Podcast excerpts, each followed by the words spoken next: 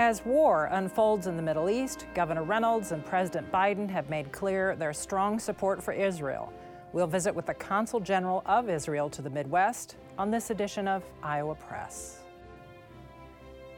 Funding for Iowa Press was provided by Friends, the Iowa PBS Foundation, the Associated General Contractors of Iowa, the public's partner in building Iowa's highway, bridge, and municipal utility infrastructure. Elite Casino Resorts is rooted in Iowa. Elite was founded 30 years ago in Dubuque and owned by 1,200 Iowans from more than 45 counties. With resorts in Riverside, Davenport, and Larchwood, Iowa, Elite is committed to the communities we serve. Across Iowa, hundreds of neighborhood banks strive to serve their communities, provide jobs, and help local businesses. Iowa banks are proud to back the life you build. Learn more at iowabankers.com.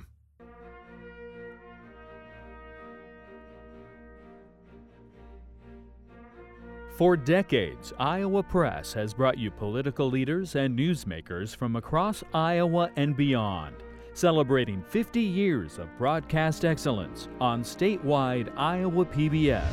This is the Friday, October 27th edition of Iowa Press.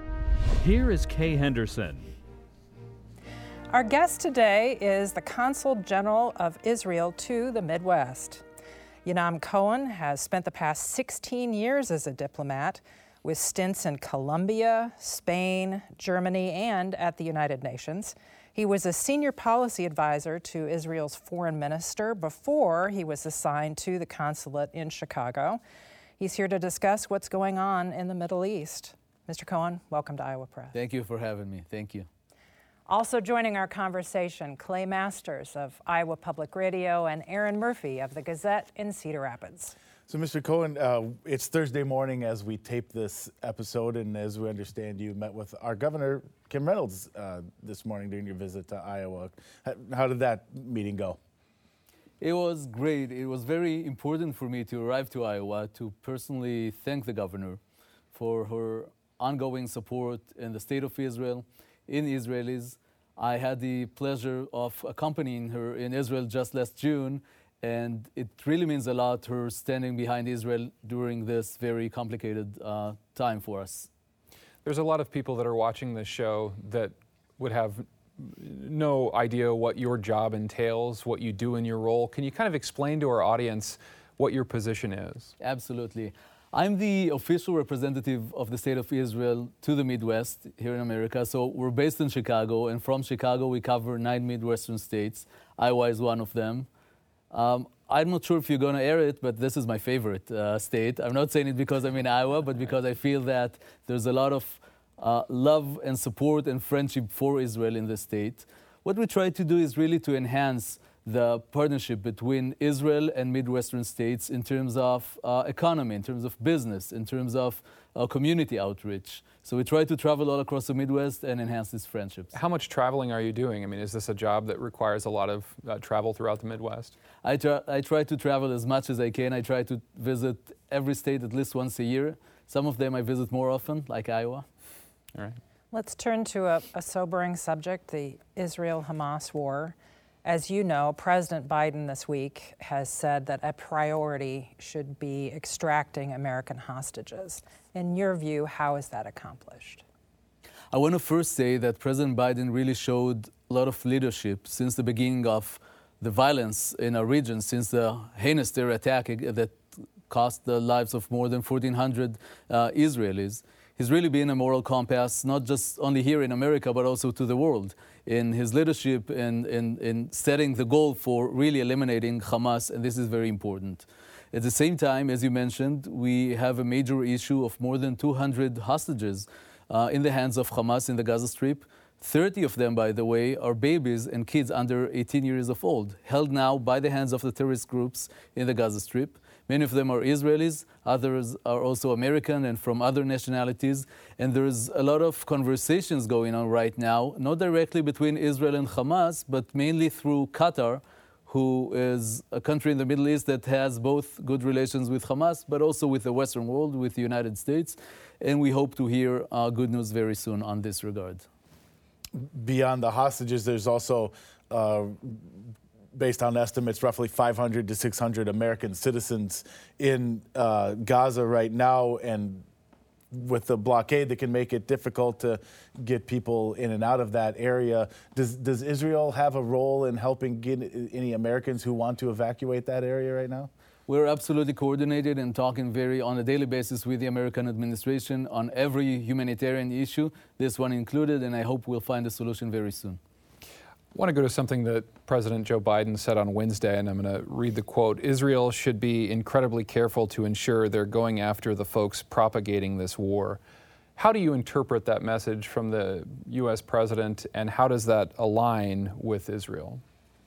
You know what? I think the president is very correct, because what we do right now is that we have declared war on Hamas. Hamas is a terrorist organization that is inspired, financed, and trained by Iran. Their only aim is not to advance Palestinian well-being or the two-state solution or whatever that would be. Their declared goal is to destroy the one and only Jewish state, the state of Israel, and to kill as many Jews as they can. So we have declared war, and our goal is to eradicate the leadership and the terrorist capabilities of Hamas in the Gaza Strip. At the same time, we're well aware to the fact that there is a lot of civil population in this area, and we really try to distinct between Hamas and the civil population. Mr. Cohen, I wanted to back out and also talking about this at a personal level. You know, as Americans who were alive at the time remember 9/11 so vividly. Right. This was, in some ways, similar. Just if you could describe for our viewers, for you personally, when this happened on October 7th, what was that like for you and the people of Israel? How, you know, just kind of describe the emotions that you've been going through. Yes, I think you made a very appropriate comparison because this is our 9/11.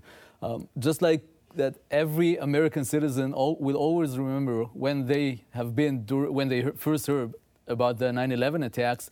Same applies to Israelis. I personally just came. It was in Chicago. It was nighttime here, morning time in Israel. We came back from Shabbat dinner with friends, celebrating the Jewish, sacred day of Shabbat. I just checked the news in Israel before I went to bed, and then I started to understand that something very bad is going on. Of course, I couldn't go to sleep. I followed the news until 2 or 3 a.m. here, which was already morning time in Israel. And we definitely understood that this is something that is unprecedented in the scope, in the scale of what we've seen before. Did you lose any friends or family in those attacks? Thank God my family is okay. My friends are physically okay. But I have to say that every Israeli family is affected by what happened because we're a small country. Everybody knows everybody. We're talking about 1,400 casualties, 200 hostages, more than 5,000 Israelis who were wounded. So everybody basically knows everybody. So this is something that really affected the whole country. And what is it like? Even now, weeks later, and now we're into the ongoing military conflict. What are emotions? What are spirits like? Especially when you talk to people back in Israel, how are people doing? People in Israel are devastated, devastated. This is something we spoke about 9/11. In parallel terms, this is the equivalent to 50,000 Americans, God forbids, casualties. So this is for us not one or two or five. This is like 50 9/11s. This is tremendous. So Israelis are devastated right now. But I think that after 3 weeks, what I'm seeing right now is also the spirit of civil society, that really our civil society really shines bright right now. The mutual help we're talking about 200,000 Israelis who have been displaced from their homes in the southern border with Gaza and in the northern border with Lebanon. So there's a lot of help, a lot of support.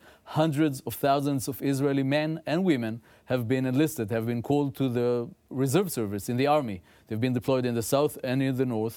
So basically the whole country is now concentrated in what we see really as a fight to save our home. And this is what we're focused on.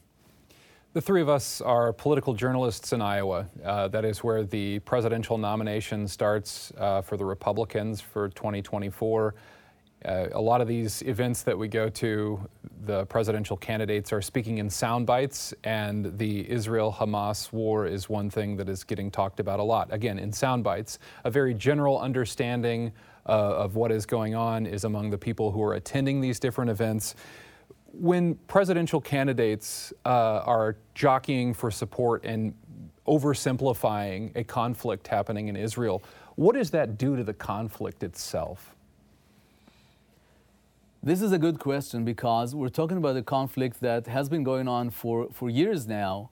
We're talking about, I think the most basic truth about the conflict is that there are two nations that see the Holy Land as their homeland. Back in 1947, since 1947, when the United Nations adopted a resolution calling for a two-state solution, Israel accepted that. Unfortunately, the Palestinian Arabs did not accept that. So we have an independent Jewish state that is Israel, but not a Palestinian state. And unfortunately, in the past decades, and especially in the Gaza Strip, what happened is a terrorist organization took over the civil population and are now ruling the Gaza Strip. So it is a very complicated situation. But at the same time, I have to say that when we speak about terror attacks, it becomes very simple to me, because when 1,400 Israelis are butchered, babies, mothers being raped, and then entire families killed in their houses, set on fire. We're talking about barbarism that is ISIS on steroids. It is really unprecedented. So in this case, this is very simple for me, because it is the good against the bad. It is as simple as that when we talk about terror attacks. At the same time, the debate about American help for America's role in foreign policy, that is getting discussed a lot as candidates are running for president. How has that evolved, and what role do you see the United States playing in supporting places like Israel? We are following this debate in American politics. I have to say that I'm very happy to see that not only the president, but also the American Congress is very, I would say, exceptionally united, because we know, all of us know, that the American Congress hasn't been so united in recent years. But when it comes to Israel, I see a lot of unity and a lot of understanding about the need to support Israel, because when you support Israel, you support stability in the Middle East and you support stability in the world. And I think that this is both a message of President Biden, but also it is a bipartisan message that we hear in the American Congress. To Clay's point about the candidates, one of these people will be challenging President Biden next year in an election and could very theoretically win that race and be the next American president. Knowing that, is there something that you're kind of, as you watch and hear those candidates, and especially when they talk about what's going on right now, is there something that you're listening for that you want to know what these folks are saying about what they would do in office? I think that America has a major role, not only internally, but also in the world. We want the world to be led by the values of freedom and democracy of America, not by other values that are promoted by other countries, maybe in other sides of the world. We need the world to be led by America. We need the world to be led by the values of freedom and democracy. And this is why I think it is very important that America continues to play a major role in setting the right moral compass for the world. In reading through your biography, you spent time working at the United Nations. Could you share what your role was? Yes, I was responsible for overseeing what's happening in the Security Council with regards to Israel. I have to say, the Security Council, if you wish to think of it, you could say that it is maybe the government or the security cabinet of the world. Unfortunately, speaking about the leadership role of America, there is other voices in the United Nations that are not necessarily adhered to the values of freedom and democracy. So the United Nations is a very complicated arena, not only for Israel, but for many other countries, including the United States. The moral clarity that we have and that most Americans have are not necessarily represented by all the countries in the United Nations. So It is a tough game in many cases. And again, I'm very thankful to the fact that America takes a leadership role also in the United Nations. So Clay read earlier a statement from President Biden. I'll just read a little bit of what the United Nations chief said this week. He said the situation in Gaza grows more dire by the hour. If you were at the UN right now, and there was a debate in the Security Council earlier this week about the Israel-Hamas war, what would you be doing? What would you be saying? What I think is very important to explain right now and to share is the context. Because what I heard from the Secretary General of the United Nations that was abhorrent for me is, in a way, trying to give context or give some understanding to this heinous terror attack. He then regretted saying that and, you know, trying to say something else. But our ambassador in the United Nations called, for a reason, called the Secretary General to leave his office because of what you said, because we need to have moral clarity also in the arena of the United Nations. And this is why I would demand from every member of the United Nations, we do understand, and my heart really goes out to the suffering of the Palestinian people in the Gaza Strip. They are not to blame for what Hamas does. And this is why it's important, not only because Hamas, what Hamas does is by actually perpetrating double war crime. First, they intentionally attack Israeli civilians. This is the first war crime. But secondly, they use the civils in Gaza, the civilian population in Gaza, as human shields. And this is the second war crime. So I think that both for the benefit of Israelis, but also for the people of Gaza, it is important to eradicate Hamas, to really crash this terrorist leadership of Hamas in the Gaza Strip for the benefit and for the future of both Israelis and Palestinians. So when the head of the UN says it calls for a humanitarian ceasefire, is that something that you find tenable? We are discussing, and the Americans are leading the efforts in the United Nations, not for a ceasefire, because many countries, or some countries, not many, call for a ceasefire. What does a ceasefire mean? Ceasefire means, all right, halt your operations, save Hamas, right? Because if we're entering a ceasefire, that means that Hamas remains in power. And that is very dangerous. At the same time, what the Americans are trying to do, and we support that, are humanitarian pauses, which means let's pause for 2, 3, 4, 5 hours, whatever needed, to make sure that humanitarian supplies enter to the Gaza Strip from Egypt, for example. But we will have to continue to operate militarily in the Gaza Strip to make sure we eradicate Hamas while the civil population gets their humanitarian needs. So if Israel is successful in eradicating Hamas, this is the goal, what comes next? This is the most important question. And while we think of, you know, of the military goal, or freely eradicating Hamas' capability of perpetrating terror attacks, we should also think of the day after the war. How should the Gaza Strip be ruled and managed? You know, I think that the most important thing on the day after is to make sure that both the international community, but also our Arab friends and allies in the region, and Israel has a lot of Arab allies in the region because of the Abraham Accords and because of the peace agreements that we have had in the past years, to make sure that other Arab countries take responsibility on this region, on the Gaza Strip, to make sure that the day after Hamas, they're able, the Palestinian population there, to set a roadmap and a future for the civilian population there, for better life, better infrastructure, better education, eradicating the radicalism that is so deeply rooted right now among the population. This is our goal, and it is not something for months. It is a plan, a roadmap for the next years. And we need the whole international community and the Arabs' allies to do that. Is that, I was going to ask, what will it take to get there? Is that coalition kind of what you're describing? Is that what's the key to? I think we will need a coalition. We will need a coalition that is composed by the United States, of course, by the European Union, and by the major moderate Arab countries in our region. We're talking about Egypt and Jordan. We're talking about the United Arab Emirates, Morocco, Bahrain, maybe Saudi Arabia, because we're hoping right after the war to resume the normalization talk with Saudi Arabia. We want, and the Saudis want, to be on the right side of history, that is with the United States and not with Iran and other evil forces in our region. Let's talk about some of the implications that this war has led to other parts of the world. We've seen a rise in anti-Semitism since October 7th. When you look at some of the things that has come out of France, the interior minister is saying that there are recently 102 people have been arrested in relation to anti-Semitic acts. Here in the country, the Anti-Defamation League has shown just an explosion in the amount of anti-Semitism acts that have gone forward. What are you seeing in the Midwest and the conversations that you're having through Iowa and other states?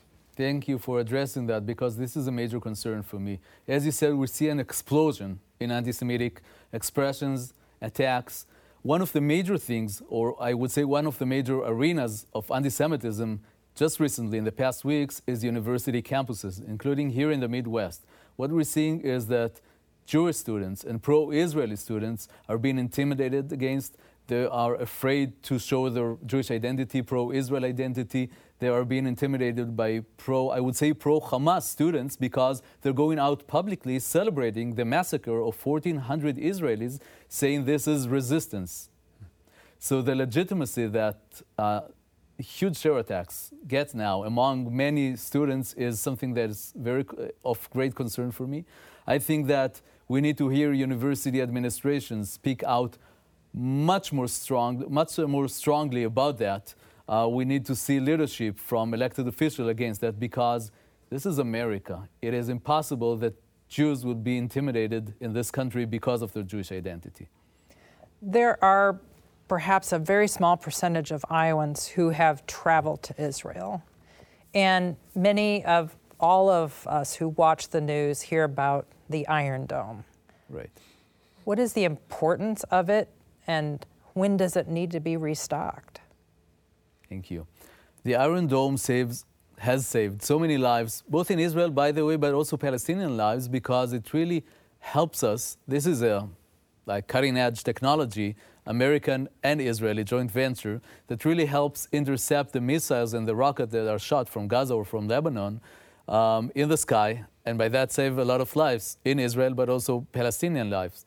Now, unfortunately, the Iron Dome system was in extreme use during the past weeks because of the fact that so many missiles have been shot towards Israel from the Gaza Strip. We will definitely need to restock the Iron Dome. I know that both the American administration, but also the American Congress, is very supportive of this. So I'm sure that will happen very soon. As Clay mentioned, the three of us cover the campaign trail a lot, and there was a great bit of discussion about moving the U.S. Embassy to Jerusalem. Can you describe for us how important that may have been for Israel?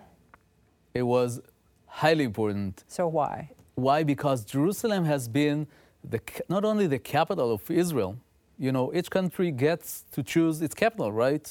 I mean, Iowa gets to choose where its capital is. Every other sovereign country, France, China, Canada, get to choose where their capital is. Only in the case of Israel, we said Jerusalem is our capital. This is our historic, capital for 3,000 years. When Jews were in the diaspora for 2,000 years, they have been praying towards Jerusalem, really praying to go back to Zion, to Jerusalem. But only in the case of Israel, only in the case of the Jewish state, do many countries say, no, we do not recognize Jerusalem as your capital. We place our embassies in Tel Aviv. This is ridiculous. And I'm very happy many American presidents have spoken about the need to move the American embassy to Jerusalem, and there was one president who did it 4 years ago, and he has to be recognized for that. So it's not only symbolic, it also sends a very strong message to every other country that the leader of the world, that's the United States, recognized Jerusalem as the capital of Israel. You were part of a key advisor to the foreign minister of Israel as the administration changed, as President Biden took office. What was that onboarding like? It is a natural process that happens, every 4 or 8 years in America. We invested a lot of efforts during this transition because we had wonderful relations with the previous administrations, and we wanted to build the relations with the new administration. And I think the first 2-3 months were dedicated just to establish contacts and relations. And I think that we have very intimate dialogue with the new administration right now, which is very important. We have just a little more than a minute left, Mr. Cohen. Under better circumstances, we might have had more time to talk about some of your other duties that you talked about at the top when you described your job. Maybe if you could just tell us a little bit in our last minute here, you talked about establishing business and economic relations throughout the region. What does that kind of work normally look like? Let's take Iowa, for example. Israel is very strong. We're a small country. Lake Michigan is 3 times bigger than Israel, just to give some proportions. At the same time, we're almost 10 million people in this small territory. Israel is a very small market, but also a very innovative market. There's a lot of technology and innovation going on, including in the fields of agriculture and water technology. And we know that this is something that's very relevant for Iowans. So what we're trying to do is to connect Israeli business people and Iowan business people to create more synergy and more, partnerships on agriculture, water technologies, just for example. What about artificial intelligence? That is a major issue. We're trying to be in the front line of AI in Israel, and this is something that will probably dominate our lives in the next decade. So we have to be very on the front line, but also to make sure that we use this technology in the right way. Well, I'm looking at our clock, and we are out of time today for this conversation. Thank you for joining us. Thank you. Thank you for having me. It's a pleasure.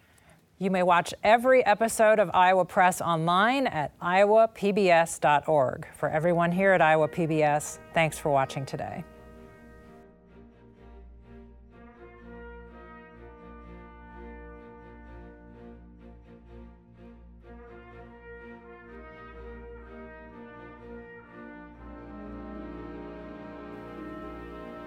Funding for Iowa Press was provided by Friends, the Iowa PBS Foundation, the Associated General Contractors of Iowa, the public's partner in building Iowa's highway, bridge, and municipal utility infrastructure. Elite Casino Resorts is rooted in Iowa. Elite's 1,600 employees are our company's greatest asset. A family-run business, Elite supports volunteerism, encourages promotions from within, and shares profits with our employees. Across Iowa, hundreds of neighborhood banks strive to serve their communities, provide jobs, and help local businesses. Iowa banks are proud to back the life you build. Learn more at iowabankers.com.